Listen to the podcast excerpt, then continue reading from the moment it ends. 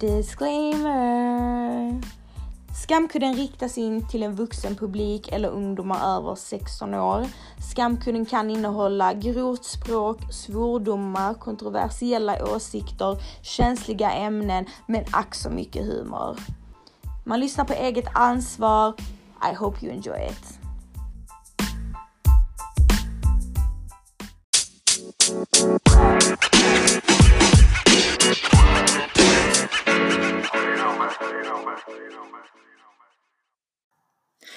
Hej allesammans! Välkomna tillbaka! Uh, uh. Veckan som vanligt har gått jävligt snabbt, i alla fall för mig. Um, hur mår ni? Jag mår i alla fall bra. Faktiskt, jag mår bra. Jag har um, känt mig lite extra motiverad denna veckan. Jag har fått mycket beröm på jobbet och det har verkligen betytt jätte, jätte, jättemycket för mig. Um, och uh, ja, Nina har fyllt år. så jag hade ett litet kalas för honom. Eller ja, kalas och kalas. Jag bjöd hit min mormor och mamma. och Mario då såklart. Um, ja, annars då?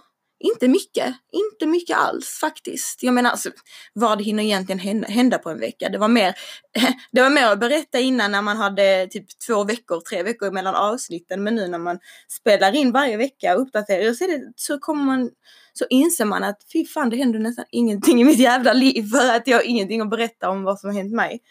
Eh, men eh, jättekul att spela in en nytt eh, poddavsnitt. Tack till er som har eh, skrivit in eh, och er som lyssnar överhuvudtaget. Stort tack och tack till er som har delat. Eh, betyder jättemycket för mig. Välkomna till er nya lyssnare. Det är några stycken som har skrivit till mig att, eh, att de precis har börjat lyssna och att de egentligen inte lyssnar på podcast men tycker om den här podden. Så det värmer jättemycket. Så välkomna till er nya. Eh, välkomna till mina kollegor. Mina kollegor, okej, okay, ja, mm, mina kollegor har börjat lyssna, i alla fall två av dem. Eh, Shoutout till Jessica och Magnus och Jasmin. Shoutout till er. Så yes, det är väl det. Um, vad ville jag säga? Just det. Vi kommer börja liksom med frågorna i princip direkt.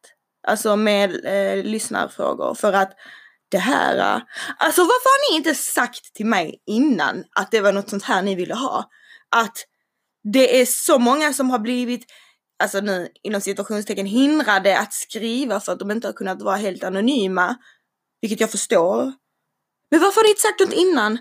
Min eller skamkuddens telonym har alltså it blew up. Den har liksom, jag var tvungen att skriva igår på Instagram, stopp. Nu räcker det med frågor, nu räcker det, jag kommer att ta, försöka ta allihopa. Men till er som vill skriva in fler, skriv in till nästa vecka. jag menar, det har alltid varit ganska många som har skrivit in varje avsnitt och jag har haft tur med det. Men just nu när jag har skaffat eh, telonym också till skamkudden, alltså wow! Wow! Så jag är väldigt, väldigt, väldigt glad att, eh, att, eh, ja, att det, det var det som behövdes till podden. Um, så ja, vi kör igång med detsamma. Eller hur? Let's go! Jag vill börja med att säga att eh, det är väldigt, väldigt svårt att välja ut. Jag sa i förra avsnittet att vi skulle ha liksom som ett kärleksavsnitt, detta avsnittet. Men det är så svårt att nischa frågorna för att Alltså ni kommer fatta själv och ni vet själv ni som har lyssnat ett tag. Frågorna till skamkudden, it's all over the place. All over the place, det kan handla om allt möjligt. Så det är väldigt svårt att, att välja ut nischade frågor. Så att jag kommer helt enkelt eh, läsa upp och prata om allt, alla frågor. Ja. Kan du ha ett avsnitt om våga? Våga vara sig själv, våga testa saker, ta upp om varför man skulle vara rädd för att misslyckas. Vad är ditt största misslyckande med dig själv? Ångrar du det och hur har du gått vidare från det och även tuffa händelser i livet? Hur ställer man sig på benen igen? Hur tror man på sig själv? Våga skita i vad andra tycker och så vidare. Ta gärna upp också hur man vågar sätta ner sin fot till någon man inte känner. Alltså säger du ifrån. Har alltid varit blyg med det till både, kill- till både främlingar som om man är på krogen och en kille skulle tafsa, hur säger man till? Alltså det är katastrof vilken mus jag är. Åh, bebbo. För det första, vilken bra fråga. Uh, och anledningen till att den är bra, det är för att girl, du är inte ensam. Du är inte ensam. Det är detta du beskriver nu, det är livet. Um, jag har, om jag nu ska svara på din fråga gällande alltså att vara rädd att misslyckas. Alltså som jag har sagt innan, när det gäller sådana här saker man har en rädsla för så gäller det många gånger att bara bryta barriären en gång och liksom utmana sig själv och så kommer det liksom gå med på räls. Det vill säga, du måste tvinga dig själv i början nästan. Vi säger om du vill göra, du, vill, du har funderat på en grej, du har velat göra den väldigt länge, du har velat ta detta steget men du vågar inte riktigt ta det steget för du vet inte hur det ska, hur det ska bli. Försök då att liksom stäng ute alla negativa tankar om hur, var, tänk om och bara gör det. Och om du lyckas med det en gång, att du liksom, och nu säger jag inte att själva grejen måste lyckas, bara att, att du vågar det och lyckas. Lyckas du med det en gång så blir det lättare nästa gång. Um, jag menar, du ska inte, det här också, du ser din blyga sida och din inåtvärta sida som något negativt. Du ser dina personlighetsdrag som, något, som en börda, som, som, något, som om något är i vägen. Och det är det inte. Det är inte det. Du måste acceptera att du är sån. Och jag vet att det är svårt.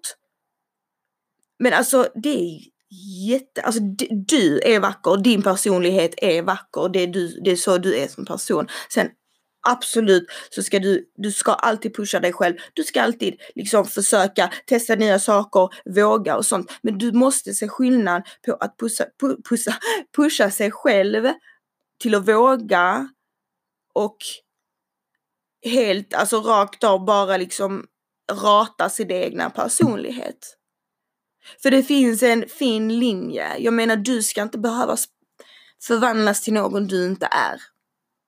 Förstår du vad jag menar? Och till något du inte känner dig bekväm utan du måste inse att det är, det är, det, alltså det är ju helt underbart med blyga tjejer. Det är liksom helt, det finns liksom, det är du, it's you och jag har liksom vänner med alla möjliga personligheter och de är omtyckta av alla möjliga, möjliga anledningar och jag förstår att vi bor i ett samhälle nu 2019 där alla är breda i käften. Alla är breda i käften, alla är högljudda, alla säger sin åsikt, alla är liksom mycket sociala medier, alla visar sig och så då förstår jag att tjejer som dig som är lite blygare, att ni får press på er. Ni får press på er att oh shit, men varför är inte jag sån? Varför är jag sån med mus? Och det är du inte. Och jag ska säga till dig att det är många, många, bry dig inte om vad du ser på sociala medier och, och, för, och om, om tjejer som liksom, de har liksom ingen eh, spärr i munnen. Det, de flesta är som dig. De flesta är liksom lite blyga och har liksom sina dagar. Man kan inte, alltså förstår du vad jag menar? Och det känns som att du är väldigt hård mot dig själv. Och det är också en, eh, en grej jag kan relatera till att jag också är en person som är väldigt hård mot mig själv. Eh, och jag har varit hårdare mot mig själv innan än vad jag är idag. Innan år 2019, 2017 var jag så hård mot mig själv. Och ja, jag har tagit fel beslut i mitt liv. Absolut, jag har tagit fel beslut. Jag har inom situationstecken misslyckats. Men samtidigt till exempel om vi snackar förhållandemässigt och dejtmässigt. Jag menar även om det inte går så som du hade hoppats att det skulle gå så är ju inte det ett misslyckande. Det är inte misslyckande, that's life girl. Du, du ska inte se det som ett misslyckande. Och jag tror också att det här med att, eh, att inte, att hela tiden bry sig om vad andra säger det hade jag också innan att jag brydde mig väldigt, väldigt mycket om vad folk tyckte och, och liksom så. Och jag kände samma sak där att när jag väl eh, tagit de små stegen till att inte bry mig, sen till slut så bryr jag mig inte. Så som jag säger, fake it until you make it. Men jag tycker att absolut, du ska inte förändra dig själv som en person. Du, hur bra som helst som du är jag menar, de grejerna du säger, säger, säger att du har problem med, som att säga ifrån, som att det, det, det är saker man kan träna på. Det är saker du kan lösa. Du kan lösa det. Det är inga stora problem. Jag vet att du känner, alltså oh my god, typ jag är instängd i mig själv, jag är det, jag är det, jag är det. Men det här är grejer du kan ändra på. Och jag menar visst, klart som fan, jag tycker det är jättebra att du vill ändra på att du, att du ska kunna säga nej till en kille på krogen. Och jag menar, det gäller att bara ta det steget. Du kan inte vara så hård mot dig själv som du är nu. Det kan du inte. Och försök inte tänka så mycket och älta så mycket för våra tankar är våra största fiender. Alltså verkligen våra största fiender. Det är våra tankar som utvecklar dessa fobierna, dessa sociala fobierna, dessa liksom så. Jag i en period av mitt liv lät mina tankar ta över för att jag bara fokuserade på det negativa. Jag fokuserade på det som var dåligt och då tog mina tankar över och helt plötsligt hade jag utvecklat detta, dessa konstiga grejer som jag inte haft innan. Jag gillade inte att gå över gatan, jag gillade inte att åka buss, jag gillade inte liksom, jag, det, allt det kunde utveckla sig för att jag liksom tillät det utveckla sig. Uh, men sen så när jag började på och jag vet att detta låter jättecheesy och alla säger det hela tiden men detta är sant. Att när jag började liksom, jag började stänga av lite tankar och vissa säger att det är inte är bra att stänga av vissa känslor och tankar men ibland är det faktiskt det. För, för oss människor, det finns en typ, men, typ av människor som tänker för mycket. Alla tänker men vissa personligheter tänker alldeles för mycket. Och de personerna ibland måste sätta tankarna åt sidan och bara gör. Bara gör, bara gör, bara gör. Och jag menar, alltså gumman, tar någon dig på din fucking röv i krogen, på krogen. Jag hade gett henne en box i huvudet. Men jag tycker inte du ska göra det. Uh, utan, uh, men du ska absolut säga ifrån. Du ska absolut säga ifrån och det är inte för att, uh, för att han nu ska, han kommer antagligen inte bry sig om du säger ifrån eller inte. Det är för dig själv, för att du ska kunna känna att du har stått upp för dig själv. Och du måste börja med det. Du måste verkligen börja med det.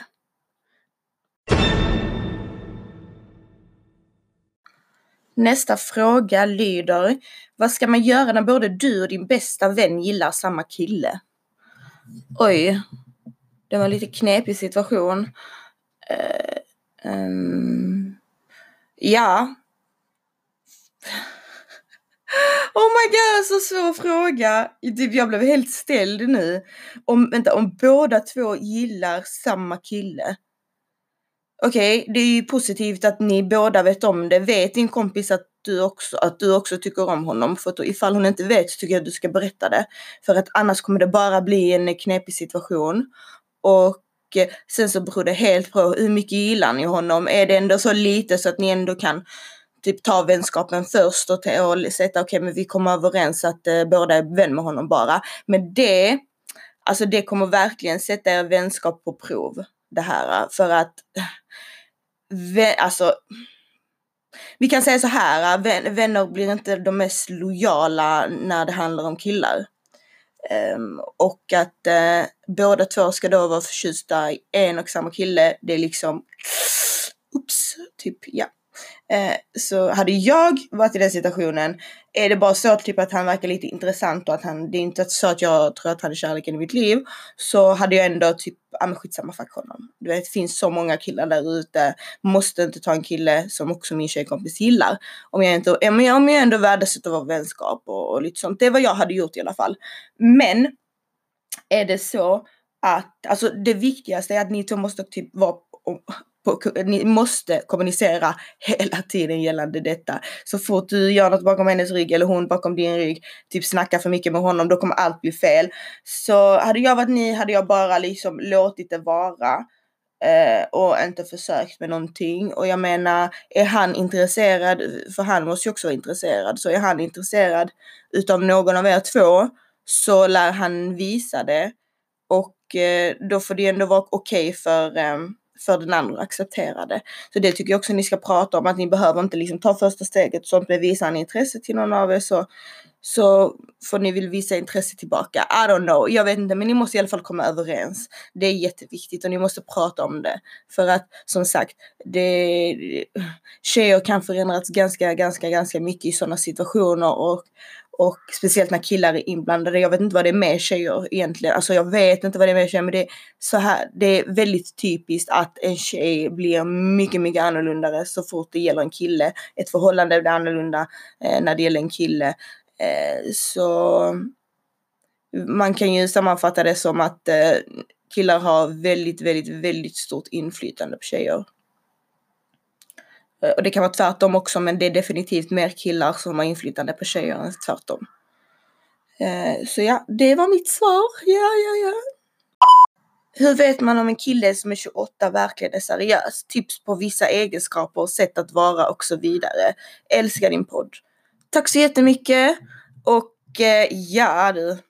Hur vet man om en kille som är 28 verkligen är seriös? Ah, alltså egentligen, egentligen för att all, alltså nio av tio av fallen är det så här äh, att man är en person i början och sen så visar, det behöver inte vara negativt, men sen så blir, slappnar man av och blir sig själv lite längre fram. Och jag tror helt seriöst att det är tiden som kommer utvisa. Tiden kommer utvisa. Tiden kommer, säger man tiden kommer utvisa? Det lät jättefel. I alla fall, tiden kommer visa att eh, vad, som, vad det gäller. Eh, men egenskaper, ja men kolla lite vad, vad hans vardag är. Är det en vardag du ser dig själv kunna passa in i? Um, till exempel eh, om du som tjej som aldrig går ut, du gillar inte festlivet, du gillar inte nattlivet så dejtar en kille som älskar nattlivet, som älskar festlivet, då, då tycker jag att då kan du också typ tänka en extra gång för att det är väldigt, väldigt, väldigt sällan en kille kommer ändra på sin vardag och sina rutiner på grund av en tjej. Eh, som jag sa innan, tjejer är mer lättpåverkade när det gäller den grejen. Tjejer anpassar sig mycket efter sina killar. Men eh, jag kan säga själv, jag har varit tillsammans med en eh, och jag, jag har aldrig eh, tyckt om att festa, gå ut och, och sånt. Det, det, händer några, det har hänt några gånger innan men liksom det är inte, så, det är inte något som har varit så mycket i mitt liv. Men så blev jag ihop med en människa som älskade festa som var ute varje helg och sånt och det blev liksom en krock där. Det blev en krock där och det var liksom, ja. Uh, så det är det, tips ett, kolla om du får plats, om du kan se dig själv i hans liv. Uh, och sen så grejer han kan säga och göra. Alltså det är väl mycket om om han är seriöst intresserad, typ han bryr sig verkligen om hur du mår. Det är också väldigt viktigt. Han pratar inte bara om sig själv utan han bryr sig hur du mår. Han, liksom, han är inte rädd att prata framtid, han är inte rädd att prata liksom sådana grejer. Eh, prioriterar han dig? Det är också en väldigt viktig fråga. Eh, för i början är det lite, det tycker jag i alla fall, är det ganska viktigt att prioritera varandra. För att Eh, det kommer ju visa mycket, jag menar prioriterar han inte det just nu så kommer han antagligen inte göra det sen när du är mitt inne i hans liv. Utan då, utan alltså. Och om du menar seriös, du kanske menar du då seriöst och vill ha ett seriöst förhållande och eller seriöst typ gifta och ha barn. Eh, som sagt, det, alltså det är mycket sånt tiden kommer, eh, tiden kommer visa. Därför tycker jag det enda du kan göra det är att du behöver inte tänka negativt, tycker jag. Man ska inte tänka negativt, men du behöver inte få alldeles för höga förhoppningar om en kille. Och då spelar det egentligen ingen roll om han är 28 eller 29 eller till och med 30 för att alltså killar, vissa killar växer aldrig upp. Så, eh, så jag tycker mer att du ska lyssna på signaler, liksom känn efter energin. Ha inte för höga förväntningar om honom. Jag kan säga så här, är han intresserad så kommer han visa det. Du kommer inte behöva jaga honom. Jag vet alltså många tjejer typ har panik. Det har varit flera gånger killar har skrivit, äh, killar har skrivit, tjejer har skrivit i skamkudden och bara oh my god jag måste prata med honom för att alltså annars, jag är intresserad av honom och varför inte hittar inte han intresse av mig? Vad ska jag säga för att han ska bli intresserad? Vad ska jag göra för att han ska bli intresserad? Grejen är, alltså när man startar ett förhållande på det viset, det är aldrig bra. För att det blir någon konstig eh, grej där med att han liksom, nu blev han jagad och killar tycker inte om sånt. Killar gillar inte sånt, det vet jag. Killar tycker inte om, alltså nu säger jag inte att tjejer inte ska kunna ta första steget, absolut.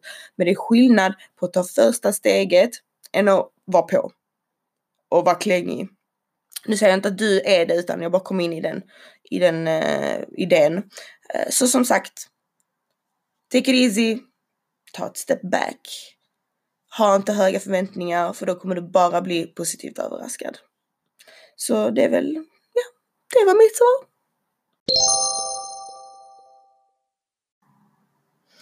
Fina du! Jag behöver verkligen ditt råd. Jag har varit tillsammans med en kille i snart tre år. Vårt förhållande började, med, började superbra och gulligt och det var stark kärlek från båda sidor. Efterhand, efterhand som tiden gått har det varit mycket bråk mellan oss och jag kan erkänna att 85% beror på mig. Jag har svårt att lita på honom och på saker han säger ibland och så börjar jag spinna ihop saker i huvudet tills det är värsta katastrofen. Jag har varit i förhållande tidigare där det var mycket, där det var mycket lögner och otrohet så är det väl därför. Dock ska inte min kille lida för det. Han har aldrig gjort något fel in, in, inom Eh, quote vad jag vet. Eh, men ändå behandlar jag honom som det ibland.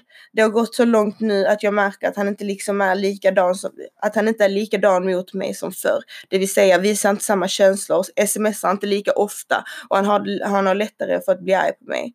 Jag förstår det såklart. Han vill inte göra slut men han säger att jag måste förändra mig. Om inte för hans skull så måste jag förändra mig eh, för min egen. Eh, jag försöker, jag försöker verkligen men nu när jag är så rädd att jag fuckat upp allting och jag vet vad jag än gör så kommer det ändå inte hjälpa. Jag kör samma mönster. Innan jag ens försökt i en vecka så har jag bestämt att han aldrig kommer se mig på samma sätt igen och älska mig lika mycket som innan.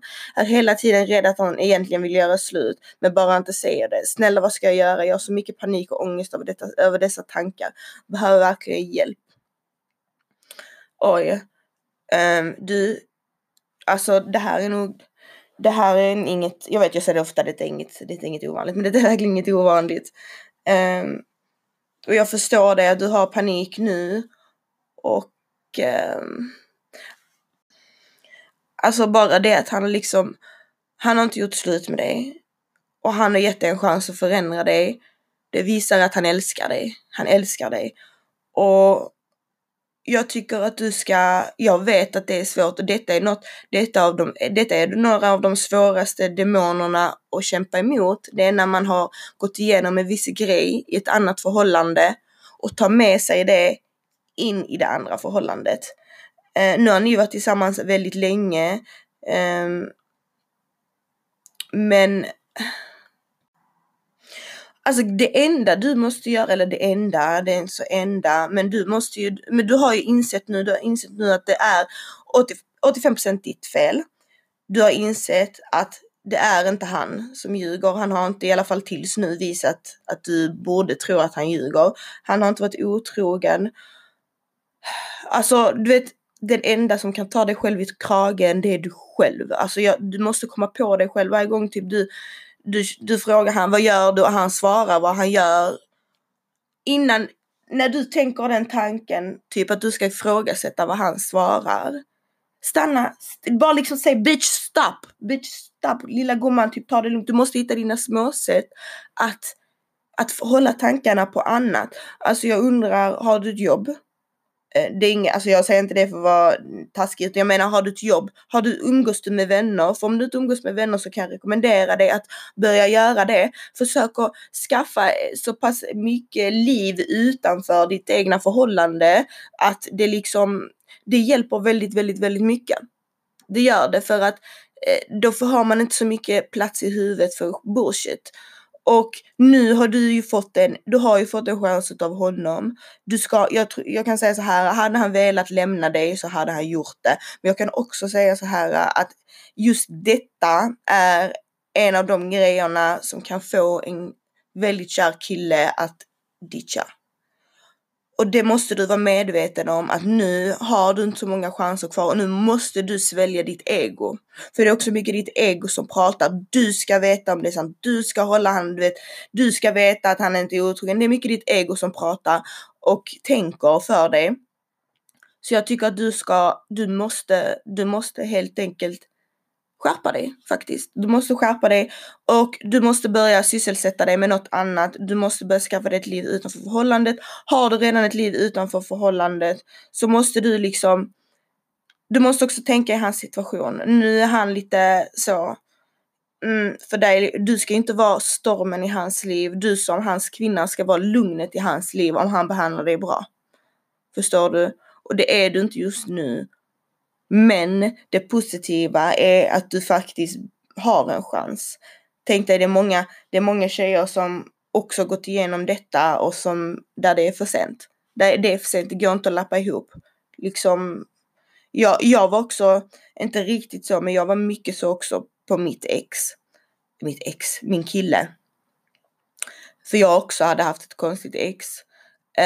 Um, men eh, någonstans där så tog jag mig ett kragen och när jag väl hade liksom börjat ändra mig och börjat ändra mitt tankesätt så kom det inte tillbaka. Förstår du vad jag menar? Och det krävs bara att du är väldigt, väldigt, väldigt hård mot dig själv. För antingen så försöker du eller så gör du slut med honom. För du kommer bara orsaka smärta till dig själv. Um, och ja, det, det är väl det. Det finns inte mycket, det är ingenting annan, någon annan kan göra utan det är liksom du får helt enkelt bita dig i tungan varje gång du vill skicka det smset, varje gång du vill säga en sak som kan starta någonting. Bit dig i tungan. Ha en, om du har en tjejkompis, berätta till din tjejkompis, säg så här, vet du vad gumman, lyssna nu här, jag måste börja förändra mig gentemot honom. Uh, jag får mina flips ibland när jag, eh, för jag känner att jag inte kan lita på honom, la la la. Nästa gång jag känner så kommer jag skriva till dig. Så skriver du till din tjejkompis istället så, eh, så ventilerar du det. Men du skriver inte till honom. Skriv ner det på din telefon. Spela in ett röstmeddelande. Bara så du liksom får ut det. Men du skriver inte det till honom. Försök att visa liksom honom var, varför han ska stanna. Att det, alltså, för det är inte roligt när ett förhållande går ut på bråk. Det är det inte och det är inte så det ska vara. Och sen så måste du ju Alltså du måste ju ändå rannsaka dig själv nu. Jag absolut inte, jag hör ju på dig att du vill vara med honom och jag hör på dig att du älskar honom. Men du måste också ha lite självinsikt och kunna säga när det räcker. När det är stopp. Och tänka, behöver jag en paus från förhållanden? Måste jag ta tag i mig själv lite? Måste jag liksom, alltså fokusera lite på att växa på något sätt? För att det är också många gånger det när man går från ett förhållande till ett annat. Jag vet inte om det var kort tid mellan dig och ditt ex. Men då har man liksom inte så mycket tid att... man har inte så mycket tid att, ja, hur säger man, läka. Um, men jag har varit tillsammans länge och jag förstår att det inte är det enklaste, det är verkligen ett enkelt beslut att komma fram till själv. Men att du ändå ska tänka, du måste tänka realistiskt, tänka vad som är bäst för både dig, och inte bara för dig utan för honom också. Att det inte är rättvist mot honom. Och jag tycker du ska ta denna, ta denna chansen du har nu och ja, det kommer vara skitsvårt. Det kommer vara jättesvårt att behöva bita dig i tungan och liksom hålla det för dig själv. Men ingen har sagt att det kommer vara enkelt. Så ja, det är vad jag tycker. Jag, kan, jag vet inte vad jag ska ge dig för mer svar än det att det är bara, det är bara att göra. Det är bara att göra. Det finns inga genvägar, det finns ingen, ingenting som kan göra det lättare utan du måste bli av med din dåliga vana och ett, det, detta är något du har satt i mönster. Och ju mer du har liksom gjort ditt, äh, ditt, gått igenom ditt mönster dag efter dag efter dag har du det tankemönstret till slut så blir det liksom mer och mer impregnerat i ditt huvud. Och till slut är det det enda mönstret du vet. Men så som du, så som du har fått det mönstret kan du få ett annat mönster också ett bättre mönster. Så jag tycker du ska tänka igenom det än en gång och bestäm dig en gång till. Och ge dig själv en ny chans. Och eh, visa honom att, ja, håll det för dig själv. Lycka till gumman. Lycka till. Vill bara säga att jag har kollat på dina lives sedan jag var 14 år och har följt dig sedan dess. Jag är 18 nu. Blir så glad och motiverad av att lyssna på dig och tycker det är jättekul att du har startat en podd. Det är skönt att kunna lyssna och relatera till någon som är från samma stad och som varit med om liknande grejer. Det känns nära. Sluta aldrig med det du gör, även om du inte ser skillnaden du gör för andra så har du verkligen fått mig att tänka om med vissa saker en extra gång. Tack så mycket fina du. Åh, älskling, tack så jättemycket, verkligen tack. Tack, tack, tack för dina ord. Betyder jättemycket, alltså jag, jag säger inte det bara. Jag blir helt så typ, typ när, ni, när ni skriver sådana grejer. Um, jag vet inte. jag, jag blir väldigt, väldigt, väldigt varm om hjärtat och det, det är det enda som betyder någonting faktiskt. Jag bryr mig inte. Jag, jag, jag kan sitta här och, och göra poddar dag in dag ut bara jag får liksom ett sånt här meddelande som där någon säger att, eh, att eh, det har betytt något och att hon har kunnat relatera. Så tack så jättemycket. Det betyder verkligen mycket för mig. Eh, och ännu en gång till alla er där ute som skriver sådana här fina grejer. Alltså jag, jag kan inte tacka er nog. För att det betyder jätte, jättemycket för mig. Det betyder verkligen mycket och det...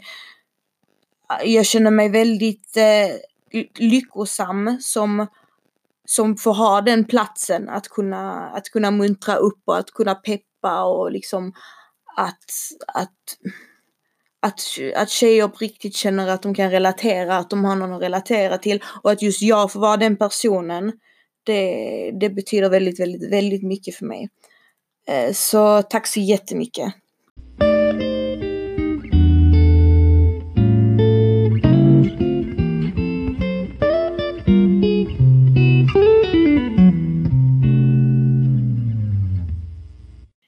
Nästa fråga. alltså vad händer? Umgås du inte med Nikola och Ines mer? Um, med Ines, vi har aldrig slutat umgås. Ines är, alltså Ines är som min lilla syster. Hon är, hon är som min lilla syster. Vi har gått igenom jättemycket jag och hon tillsammans. Jag har i princip sett den här tjejen växa upp. Um, och för er som inte vet så är Ines också Eh, många tror ju att i och med att Ines och mitt ex är kusiner att vi inte pratar mer men det är långt ifrån sanningen. Um, och inte bara det, om ni vet vad koma betyder, men det är typ som gudmor. Ines och jag, vi är varandras gudmödrar. Alltså när, vi kom, när jag konfirmerade mig så liksom, vi kan inte bara bryta kontakten så. Vårt band är genom Gud nu. Så ja, nej, så Ines, när det gäller Nikola, nej jag umgås inte med Nikola längre. Um, det är väl bara det. Vi umgås faktiskt inte mer. Uh, nästa fråga. Eh, saknar dina lives på Facebook. Kollar det alltid på om och om igen. Börja livea igen eller skapa en egen Facebookgrupp. Alla blir medlemmar. Ja, oh, tack så mycket. Det är flera som har skrivit till mig angående livesen. Och, alltså, grejen är som så här. Eh, för att jag ska börja livea igen så för det första. Jag vill bli med, då måste jag bli medlem i någon grupp. Jag, alltså jag vet inte. Det, kän, det, det känns som att den... Jag jobbar nu, jag jobbar fulltid.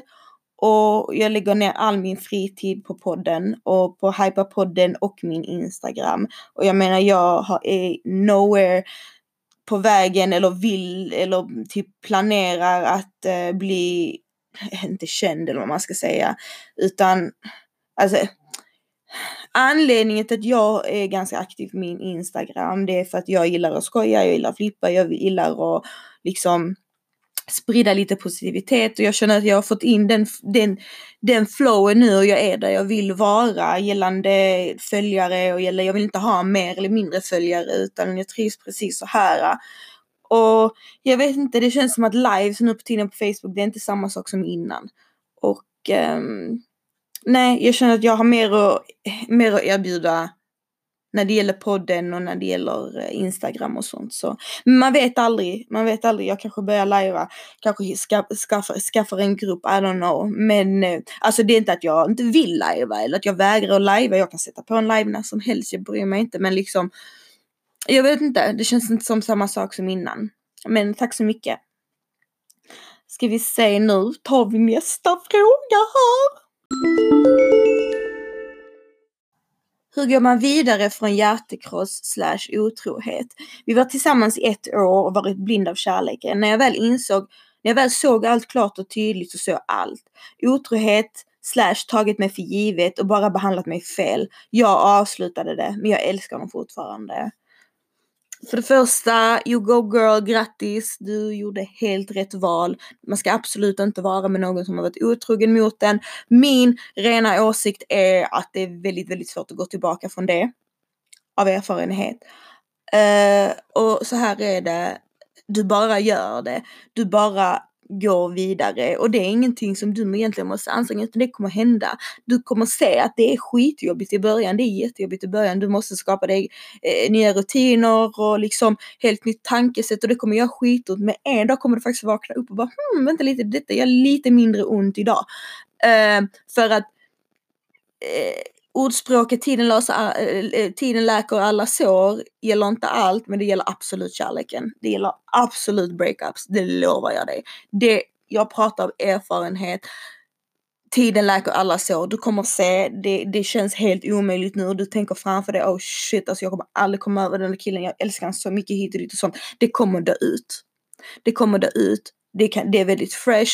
Det kommer dö ut. Jag lovar dig och jag liksom garanterar dig. Så det enda du ska göra, du behöver inte ens göra någonting drastiskt utan du försöker bara liksom låt dina dagar gå. Jobbar du så fortsätt jobba. Du kanske går ut lite extra med vänner, gör, färga håret, fan vet jag, liksom unna dig själv lite grejer. Låt, försök få tiden att gå. Och du kommer se att, alltså ge det några månader, du kommer se att det, det går faktiskt att komma igenom ett breakup utan något drastiskt och, och du kommer få, nu älskar du honom fortfarande men du kommer se att ju mer tiden går ju mer perspektiv kommer du få. Du säger att du har redan insett massa saker gumman. I will tell you something. Om du bara visste vilka grejer man inser när man har tappat känslorna. Puh, alltså det där är helt annan historia. Då kommer du ha öppnat dina ögon. Så du, bara, du kommer bara se, du kommer se att ditt perspektiv liksom blir eh, bredare och bredare och du kommer se hela picturen och du kommer liksom, du kommer inse att, att världen är så mycket större än det rövhålet du var med. Förstår du vad jag menar? Så bara låt tiden gå, ge det tid, det kommer, det kommer det, tänk inte på att åh, jag måste göra någonting för att jag ska sluta älska honom eller komma över detta för annars kommer det vara så hela livet. Det stämmer inte. Du behöver inte göra jackass shit egentligen för du kommer se tiden kommer, tiden kommer visa och tiden kommer läka dina skor. Dina, oj, förlåt jag råkade lavetta mikrofonen. Tiden kommer läka dina sår. I promise, okej? Okay? Vad den gör, gå inte tillbaka till honom. Vad tycker du om droger och hur normaliserat det är i dagsläget? Uh, alltså droger är väldigt brett ord. Vad menar du med droger? Menar du typ weed eller menar du heroin? Vad menas? Jag vet inte, jag, det är ingenting, alltså normaliserat vet jag inte riktigt om det, alltså det som kanske är normaliserat det är väl att, att röka, alltså weed. Eh, alltså jag har eh, haft vänner och har, känner folk som gör det. Jag, jag har testat det flera gånger. Jag blir trött av det. Det är inte min grej. Men alltså, jag vet inte om jag ser det som ett samhällsproblem. Jag vet inte, jag är ganska liberal när det gäller droger. droger höll jag på att säga! Nej men alltså jag vet inte hur jag ska svara på den här frågan. Typ så, I don't know. Jag förstår vad du vill komma fram till, att det är normaliserat det är såklart inte bra med droger, det är det inte. Men så är det skillnad på droger och droger, det är skillnad på människor och människor. Eh, vad tar du? Är det liksom, alltså, ja. Jag vet inte vad jag ska svara på den frågan. Du kan fråga igen, eh, ställ en fråga till och var lite mer specifikt. Så, så kan vi diskutera droger. Hej! Jag har ett problem och det är att min pojkens familj aldrig hälsar, aldrig pratar eller något med mig. Ingenting har hänt men det är liksom alltid en dålig stämning. Hur löser jag det bäst?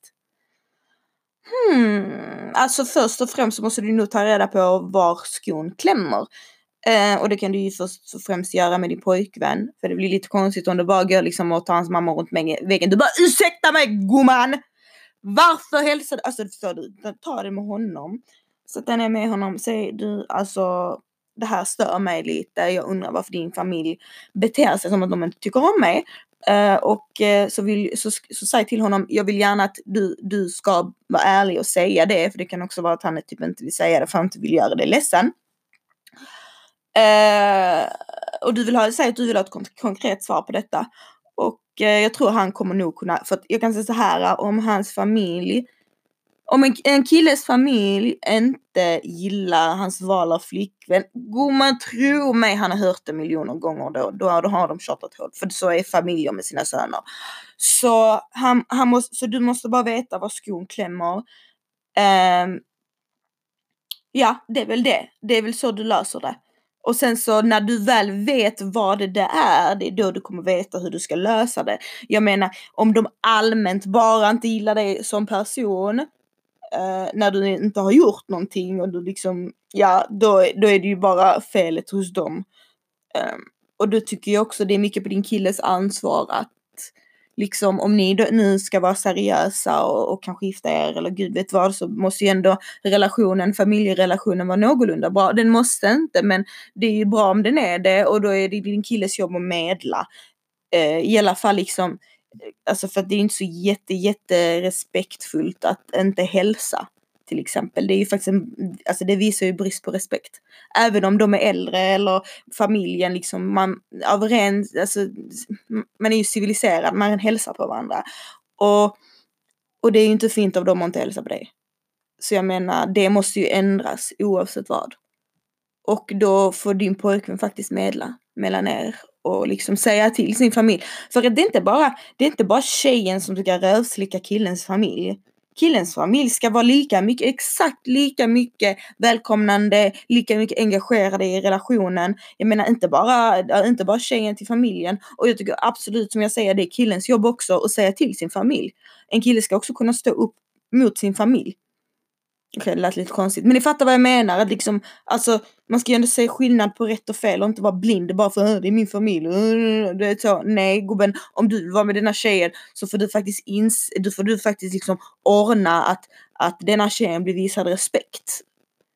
Um, så det tycker jag absolut du förtjänar. Du förtjänar alltid respekt. Du ska aldrig känna att du inte förtjänar det. Du ska aldrig känna att du känner dig förminskad av dem.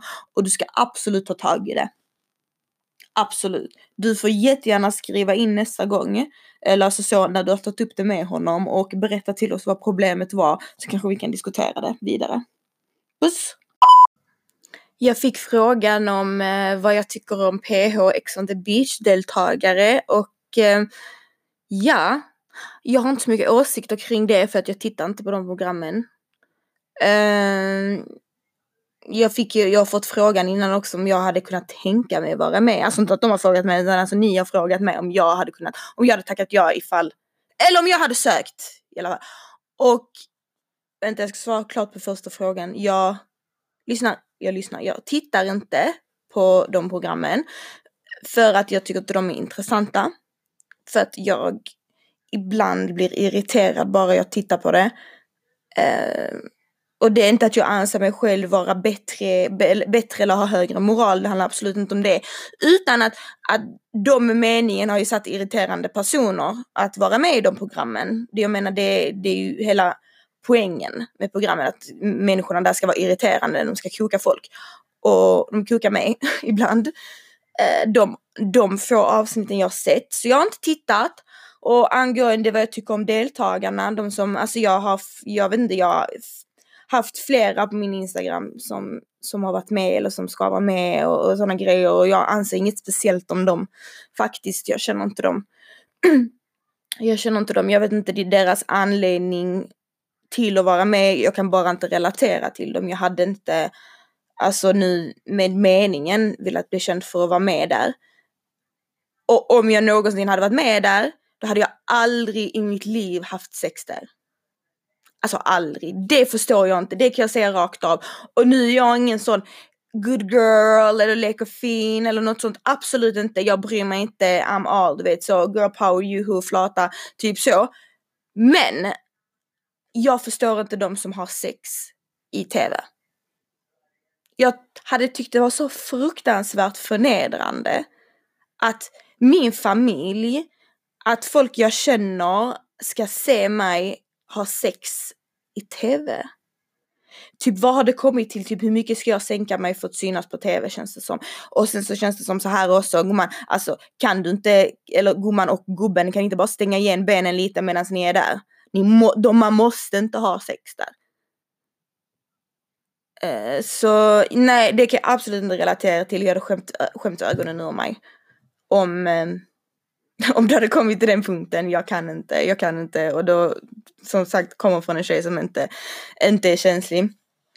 Jag anser att, eh, alltså du, alltså när du har sex i tvn du visar väldigt, väldigt, väldigt, alltså du typ sänker dig själv till en ganska, ganska så låg nivå eh, och du tillåter folk att se dig på ett nedvärderande sätt. Det är det som är grejen och det hade jag inte, jag har för, stör, jag har för stor stolthet för det. Faktiskt. Jag har så stolthet för att någon ska kunna ens säga de orden till mig. Jag sa att du knullade i tv. Oh my god, vem fan vill höra det?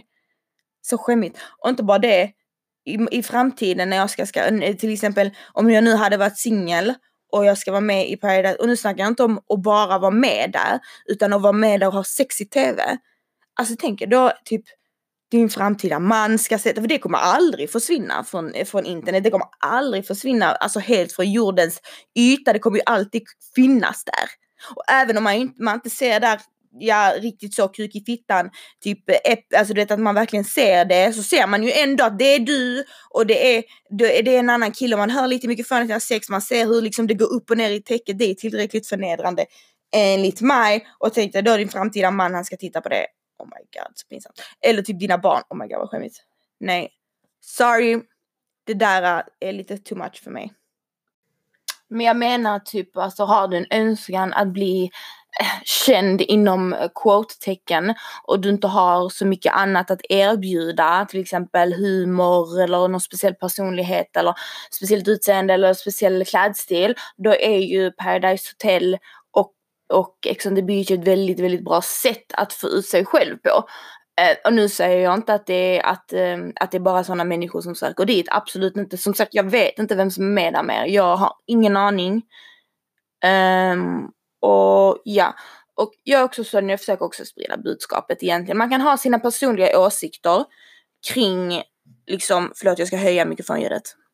Man kan ha sina personliga åsikter kring, ja alltså moraliteten i det hela, vad man själv hade gjort och inte gjort och hur, alltså du vet så. Men och så, så andra sidan så ska man ju, okej okay, nu pratar jag om det för att det är en podd, det är min podcast och jag pratar om det.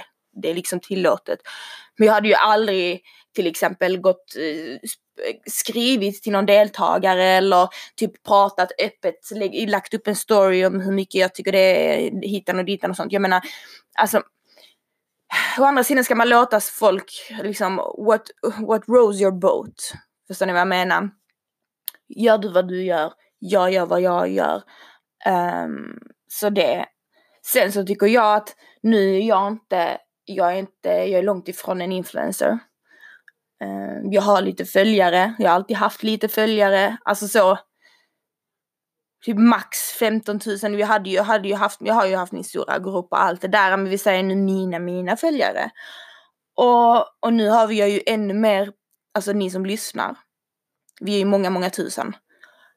Men, och jag anser att jag till exempel nu, det är därför jag säger att jag hade aldrig kunnat vara med för att alltså jag har redan min nisch som jag, jag gör inom quote-tecken offentlig person, om vi nu ska kalla mig en ja, medeloffentlig person så har jag, är, jag har redan hittat min nisch. Jag är inte någonstans däremellan och försöker hitta min nisch. Utan jag har redan, och min nisch är humor. Humor, jag skojar, jag pratar med er, jag har min liksom girl power eh, podd. Jag, vi pratar om problem, alltså jag är mer den tjejen jag har redan min grej. Jag hade inte förstört själva den nischen genom att gå och vara med på Ex on the beach för då hade det bara blivit förvirrande. Typ okej, okay, nu om någon, om någon säger typ okej, okay, vem är Natta? Då kanske, då, då vill jag att min nisch ska vara, ja ah, men hon är skitrolig. Alltså hon är skitball, kolla på henne, hon underhåller, hon får mig att skratta. Det, det är vad jag i alla fall önskar till mig själv. Det är därför Många av er följer mig inte på Insta men det är därför jag till exempel på Insta, alltså jag, ni som följer mig, ni vet, jag ser ut som kom och hjälp mig. Alltså på vissa, jag lägger upp, jag bryr mig liksom inte, det är inte, det är inte vad jag vill synas för, mitt utseende, jag har inget speciellt utseende, jag är inte ful men jag vill inte bli känd för mitt utseende, jag vill inte bli känd för någon klädstil, jag vill inte bli känd för något, något annat. Um, och om jag någonsin skulle bli känd och riktigt känd, då vill jag att det ska vara för för mig, för min personlighet och för vad jag tycker brinner för, tycker är roligt, det vill säga att snacka med er, peppa er, ha liksom denna tjejbibblan typ. Den, den tycker jag är, är väldigt, väldigt viktig. Och en grej som jag tycker har hänt i influencervärlden och i hela sociala medievärlden. Det är att, alltså, jag ska, jag har bestämt mig, och, eller bestämt mig, jag har alltid sagt till mig själv, jag vill alltid vara relaterbar, relatable. Det är liksom, det är vad jag vill stå för och det är vad jag vill göra. För att jag har märkt nu, så som jag, så som jag nu som en Instagram-consumer och sociala medier-consumer som du och du och du och ni alla andra som lyssnar, alltså det vill säga folk som använder Instagram och som inte är kända utan kollar på folk som är kända. Och jag känner att många, många har förlorat sin, ser man relaterbarhet? Ser man det? Relate, alltså they're not, alltså, folk är inte relaterbara längre. Och det är det som saknas i sociala medier. Till exempel The Ace Family. För er som inte vet så är Ace Family en av Youtubes största familjevloggar. Eh, de är från USA, de har i princip börjat liksom från noll och, och nu har de 16 miljoner prenumeranter. Det är en tjej, en kille och två små barn. Och jag minns i början när jag tittade på, på The Ace Family så var det liksom ändå ganska relatable och liksom man kunde ändå liksom, fan vet jag typ, relatera på något konstigt sätt som människor. Även fast jag egentligen inte har något gemensamt med dem men man ändå relaterar. Men nu är de så pass rika och liksom har förändrats personlighetsmässigt så pass mycket att folk kan inte relatera riktigt längre. För nu är det liksom bara Folk visar bilar vi aldrig kommer att se i hela vårt liv. Folk pratar om vardagar vi inte ens kan drömma om. Folk liksom har dessa liv och visar upp dessa liv som inte alls är inom vårt räckhåll. Och där tappar man i alla fall mitt intresse, alltså mitt intresse Tycker jag i alla fall. Och det är därför jag menar, alltså till exempel nu Sveriges influencers. De, eh, alltså kolla på deras Instagramflöden. De är så välplanerade, fina foton, visar liksom ingenting, alltså där de ser ut som kommer hjälpa mig, vilket jag vet, gumman, jag vet att du ser ut som kommer hjälpa mig ibland. Jag vet det men du visar inte det. Alltså förstår du vad jag menar? Typ det är så påmålat på något sätt. Och, och jag, har, jag känner att jag, ju mer tiden går och ju större detta med sociala medier blir och ju rikare folk blir och ju mer uppmärksamhet folk blir så, blir det, så är det mindre och mindre människor som har det kvar. Typ, damn jag kan relatera till henne. Damn hon har en personlighet jag kan relatera till. Typ, förstår ni vad jag menar? För att helt plötsligt så handlar dessa lifestyle-bloggar om, om saker som jag säger att vi inte, som inte finns i våran värld. Det är därför jag ibland kan tappa intresset för vissa influencers och tappa intresset för, ja visst är det roligt att följa någon som klär sig fint och ser bra ut men det är roligt till en viss längd sen så hittar man inget intressant längre. Um, och det är det jag har sagt hela tiden. Att att det är det jag vill denna podden ska gå ut på och hela mig som person ska gå ut på att jag ska kunna vara den tjejen att oavsett hur mycket följare jag har, oavsett hur många som skriver in till podden och hur mycket uppmärksamhet den är, denna än ska få så vill jag liksom inte att folk ska sluta relatera till mig. Och jag kommer inte sluta snacka om hur jag mår, jag kommer inte sluta snacka om vad jag har gått igenom, jag kommer inte sluta, jag kommer inte bara, jag kommer inte, det enda som jag lägger upp på min Instagram är dyra rätter jag beställer på en restaurang, det är dyra grejer hit och det är mina märkesskor dit och det är dit, dit, dit, dit, typ. Alltså jag vill aldrig bli den människan. Visst, går jag ut och någon gång äter lyxmiddag, wow det är ett foto jag lägger ut. Men att, att det är liksom det enda planerade man vill visa, att man inte visar något annat. Alltså jag vill aldrig bli den människan, jag vill aldrig bli den människan. Och speciellt inte dessa tiderna när folk som mest, speciellt alltså ungdomar, behöver någon relaterbar att relatera till. För att det är väldigt, väldigt enkelt att se på, och nu är det inte bara influencers som gör detta utan det är personer som dig och mig. Er och mig. Det är liksom var och varannan människa målar upp dessa orealistiska bilderna och bilder på deras vardag, vilket liksom egentligen inte stämmer och det blir mindre och mindre människor som faktiskt visar verkligheten och som faktiskt liksom inte bryr sig. Alltså rakt av inte bryr sig. Och, och som jag säger, om det är någon tidpunkt, något år, det är viktigt att Alltså det är viktigt, alltså just relaterbara människor är viktiga, då är det nu. För nu blir man så jävla påverkad av vad man ser. Och inte konstigt folk känner sig pressade, stressade, inte konstigt folk liksom har avund, blir avundsjuka, för det är liksom så stora alltså nivåskillnader på folk och nej, jag vet inte. Och nu när jag ändå fått det och att jag fått de orden väldigt, väldigt, väldigt ofta att det är en relaterbar podd och att man relaterar till mig och relaterar till människorna, lyssnarna som har berättat saker här i skamkudden. Alltså det vill jag liksom inte bli av med. Det vill jag verkligen inte bli av med. Så att som sagt, ingen Paradise Hotel för mig. Ingen Ex on the beach för mig. Och jag menar alltså lyssna nu här det är inget fel med, att ha ett fint Instagramflöde. Det är inget fel att, att vilja vara snygg och klä sig snyggt. Absolut inte, det, det säger jag inte. Men det är fel att måla upp fel bilder.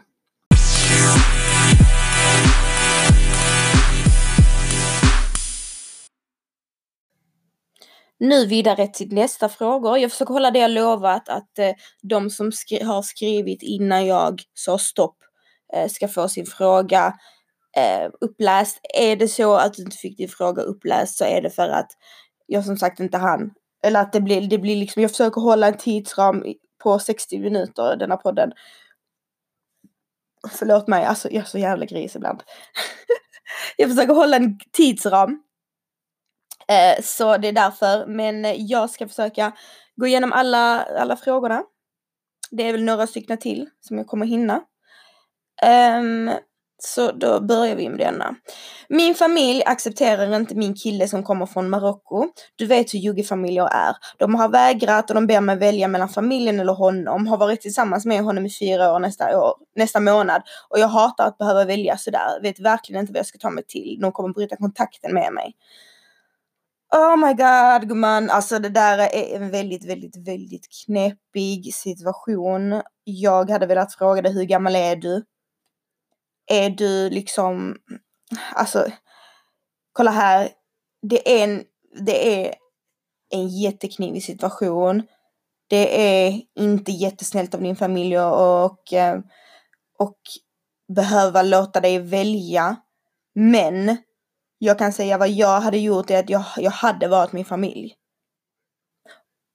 För att oavsett hur, jag menar, under förutsättningar att din familj annars liksom älskar, respekterar dig, behandlar dig bra och att du älskar din familj.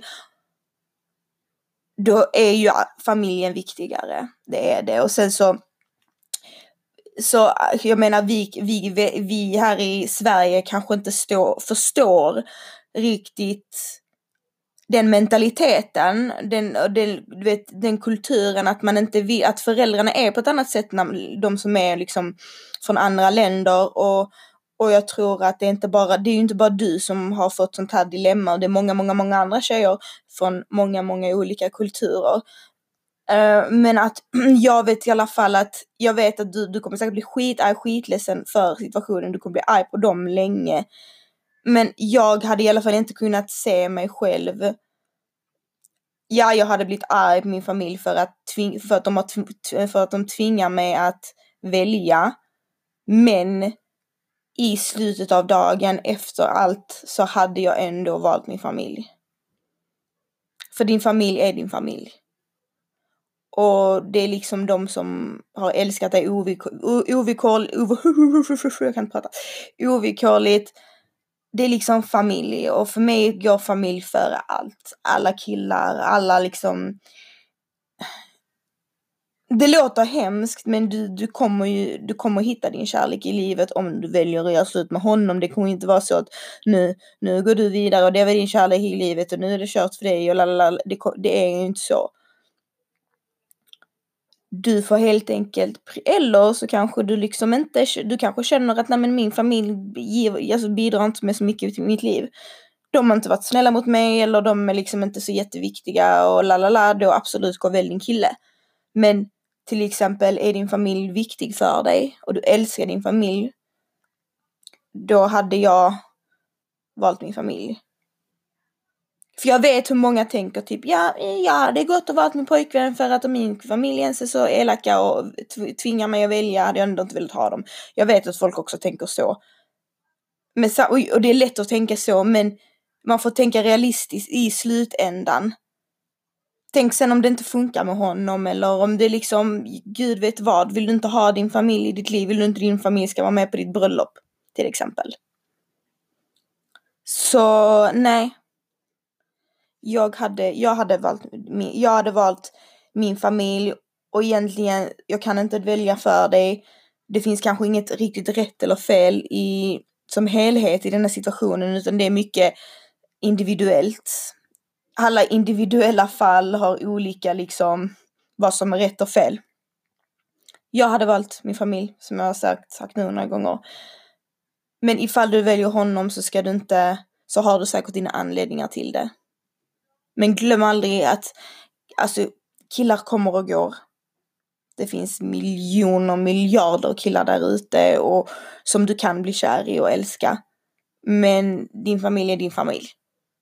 Och din mamma är din mamma och din pappa är din pappa. Det är ingen annan som kan ersätta dem. Så det är vad jag tycker i alla fall.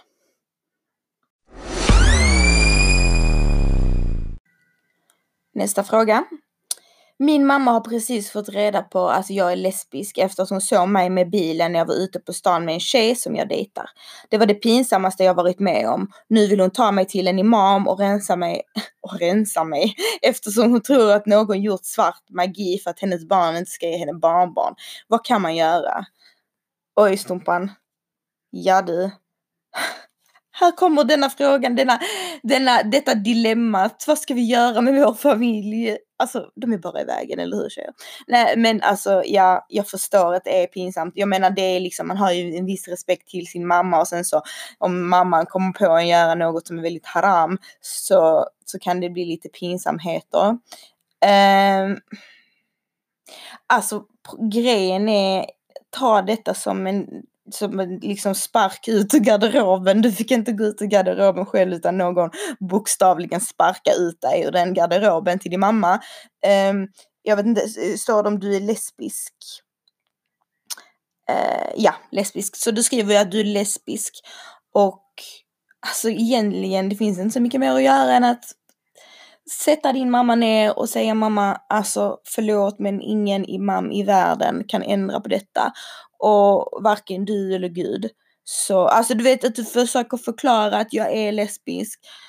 Um, and that's it. Och det kommer säkert ta henne en väldigt, väldigt bra lång stund, kanske upp mot år, innan hon har accepterat det. Men att nu har, kan du inte riktigt gå tillbaka in i garderoben gumman. Typ det går inte att krypa tillbaka, nu är du ute. Så nu måste du liksom lägga fram det till henne och, och Alltså lägg fram det till henne och utan att sugarcoda det och utan liksom så. Jag vet inte hur du planerar, vad du planerar att göra. Jag menar, jag, till exempel min tjejkompis som är lesbisk, hon har liksom planer på att att när hon väl ska gifta sig, att hon vill gifta sig med en man och inte en kvinna. Typ att hon har bestämt sig för det. Jag vet inte vad du har bestämt dig för, om du liksom vill embracea din, ditt gayliv eller om du liksom vill ha, vara gay, alltså det är konstigt att vara gay på ungdomen och sen gifta sig, men det är många som gör så, det är så ju. Eh, så jag vet inte riktigt hur du, plan hur du har planerat det och, och så. Jag rekommenderar absolut att du ska leva ut din läggning och att du ska liksom, du ska vara den du är och du ska inte behöva gifta dig med en man bara för att du känner att, att eh, det förväntas det av dig. Men eh, alltså ja, det du, så, för, så du inte ska liksom bli kidnappad på natten och vakna upp hos, hemma hos sin imam, så tycker jag ändå du ska förklara till henne att alltså, detta är inte något som går att bota eller någon, du kan inte komma med en exorcist här till mig och liksom be på mig så är det löst. Typ det finns inte. Jag personligen, jag vet inte om folk som lyssnar på min podd tror på sånt. Men jag tror inte på sånt i alla fall. Och jag tror absolut inte att det är ingen präst eller imam i världen som kan ändra på det. Um, och det får du nog förklara till henne. Så jag menar, lycka till, se detta som att ja men nu fick du en push ut, du, alltså du hade ju en, detta hade ju ändå kommit. Du hade ju ändå fått uppleva detta någon gång. Du hade ju ändå behövt komma ut för din mamma. Och även om detta kanske inte var det mest optimala sätt för dig att gå ut och gå ut och gå ut ur garderoben så har du ändå gjort det nu och nu är det bara liksom att, ja. Och eh, som sagt, jag tror till och med din mamma kommer att vänja sig vid tanken. Och säg till henne, mamma, alltså vi kan skaffa barn på olika sätt. Du kan eh, säg, berätta, det finns spermadonationer, det finns liksom det, du kan alltså inseminera från en rik arabisk man i Dubai. Alltså ni så, du vet, så hon ändå vet att hon inte kanske bara fastnar på det att hon inte kommer få barnbarn. För jag menar alltså det är 2019, du vet möjligheterna är många till att få barn även om man är i ett lesbiskt förhållande. Eh, och möjligheterna är jättemånga liksom att skapa familj och, och, ha hela det där. Men eh, som sagt, det är också upp till dig då vad du planerar och vad du planerar för ditt liv, om du är lesbisk eller om du är bi eller om liksom så är det så att du är bi och att du, att du i framtiden vill ha man och barn och gifta dig, då tycker jag absolut att du ska trycka på det med henne och säga mamma, det var inget, alltså det är inget riktigt så, ah, du fattar vad jag menar, men eh, gumman, lycka till, nu är du ute ur garderoben, Se det som en positiv grej. Ha tålamod med din mamma. Ha mycket tålamod med din mamma. Ta inte allt personligt, allt hon kommer säga, allt hon kommer göra. Ta inte det till hjärtat för att du måste ha förståelse typ över du vet, utländska mammor, de förstår inte riktigt, de är inte uppväxta på det sättet vi är uppväxt med, med väldigt, du vet, open-minded och liksom, de har lite mer skevare världs, världsbild och så att man måste ändå visa en liten del förståelse och liksom försök att ta lite avstånd till saker som kanske egentligen hade sårat dig från henne. Försök att ta det lite, ta lite precis, tänk precis som att det var, var ett barn som sa det till dig. Typ säger hon någonting till dig, tänk precis som att det är en femåring som pratar med dig för då kan du inte riktigt ta åt dig. Utan du tänker liksom bara åh, åh lillgumman, you don't understand. Typ så. Tänk så, det är mycket, mycket enklare. Lycka till girl! Tiden bara flyger förbi här på skamkudden, verkligen. Men jag tänker jag tar en sista fråga.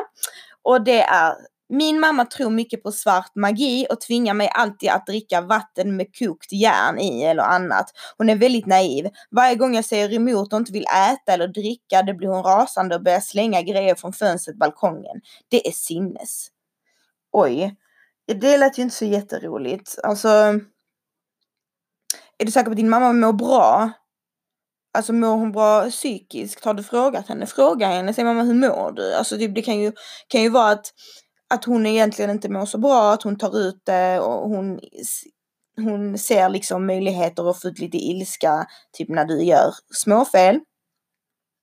Tror jag känns som det. Det här med svart magi. Eh, jag tycker inte du ska lägga så mycket energi i det. Uh, jag vet inte, försök att ta lite avstånd från det för det kan ju också bli lite too much om man, uh, om man är runt sånt. Känner jag, jag hade inte orkat med det i alla fall. Uh, och hon, hon får, man får ju inte slänga grejer från balkongen och fönstret. Jag menar det anses ju som våldsamt. Och alltså som sagt, snacka med din mamma och kolla hur hon mår. Hon kanske inte mår så jättebra. Försök att liksom prata med henne och liksom, alltså precis som en vän. För som sagt, det verkar ju som att det är något som, som är lite så, hon, hon verkar ju lite så arg, ledsen kanske. Eller vad man ska säga. Och även till det, försök att ta avstånd från det. Försök att tänka nu till exempel varje gång hon blir konstig och slänger saker och, och gör svart magi-grejer, försök också du ta lite avstånd från det så du inte blir påverkad. Som jag säger, tänk att det är typ en femåring. Tänk så här att den här personen förstår inte bättre. Alltså förstår inte bättre den här personen liksom. Du, du, man kan inte riktigt bli arg för att du inte är riktigt på samma nivå för att den här personen förstår inte. Tänk så du också för det är väldigt, väldigt nyttigt att få den att du gör lite distans till det för annars är det ju väldigt, väldigt lätt att man blir påverkad av sådana här galenskaper och man, man liksom blir själv lite dum. Alltså inte för att jag säger att din mamma är dum men alltså att man blir lite så okej okay, what's happening. Så försök att ta avstånd. Jag förstår att det är väldigt jobbigt och att liksom, men prata med din mamma och funkar inte det, jag menar, det får ju såklart inte bli värre. Alltså att hon liksom blir värre och värre, då får du ju söka hjälp utifrån.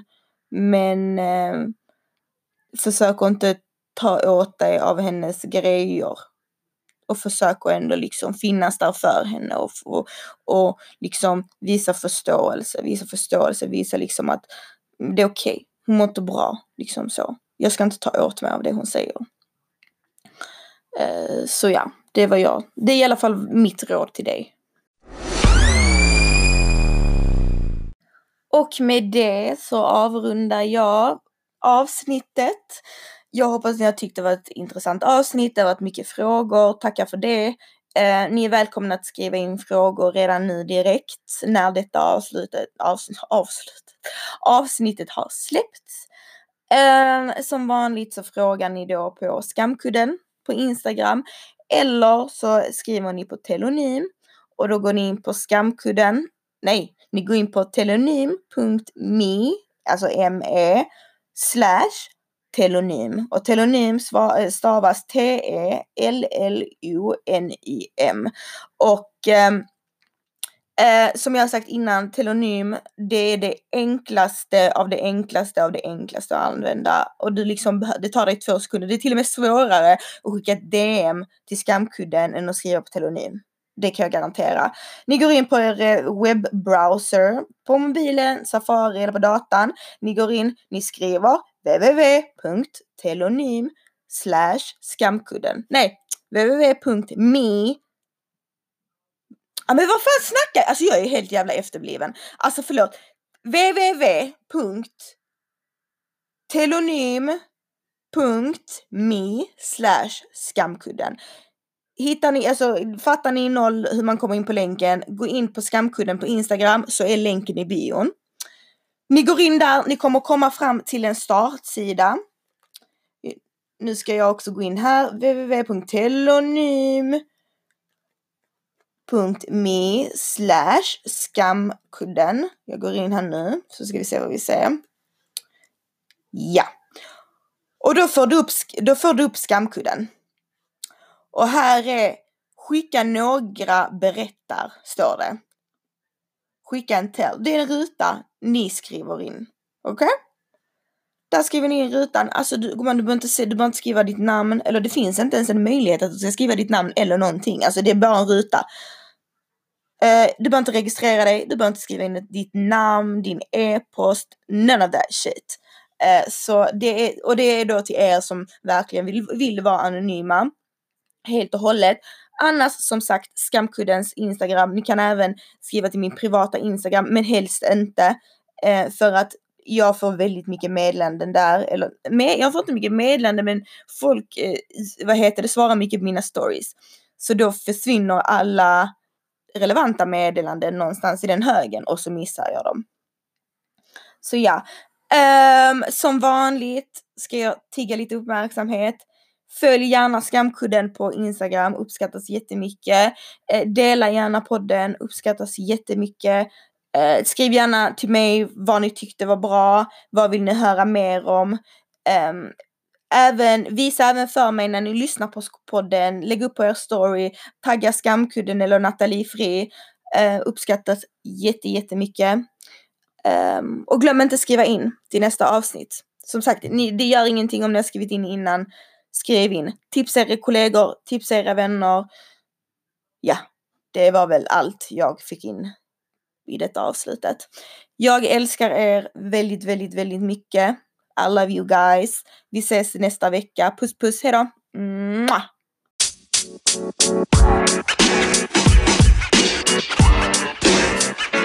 You know, man. You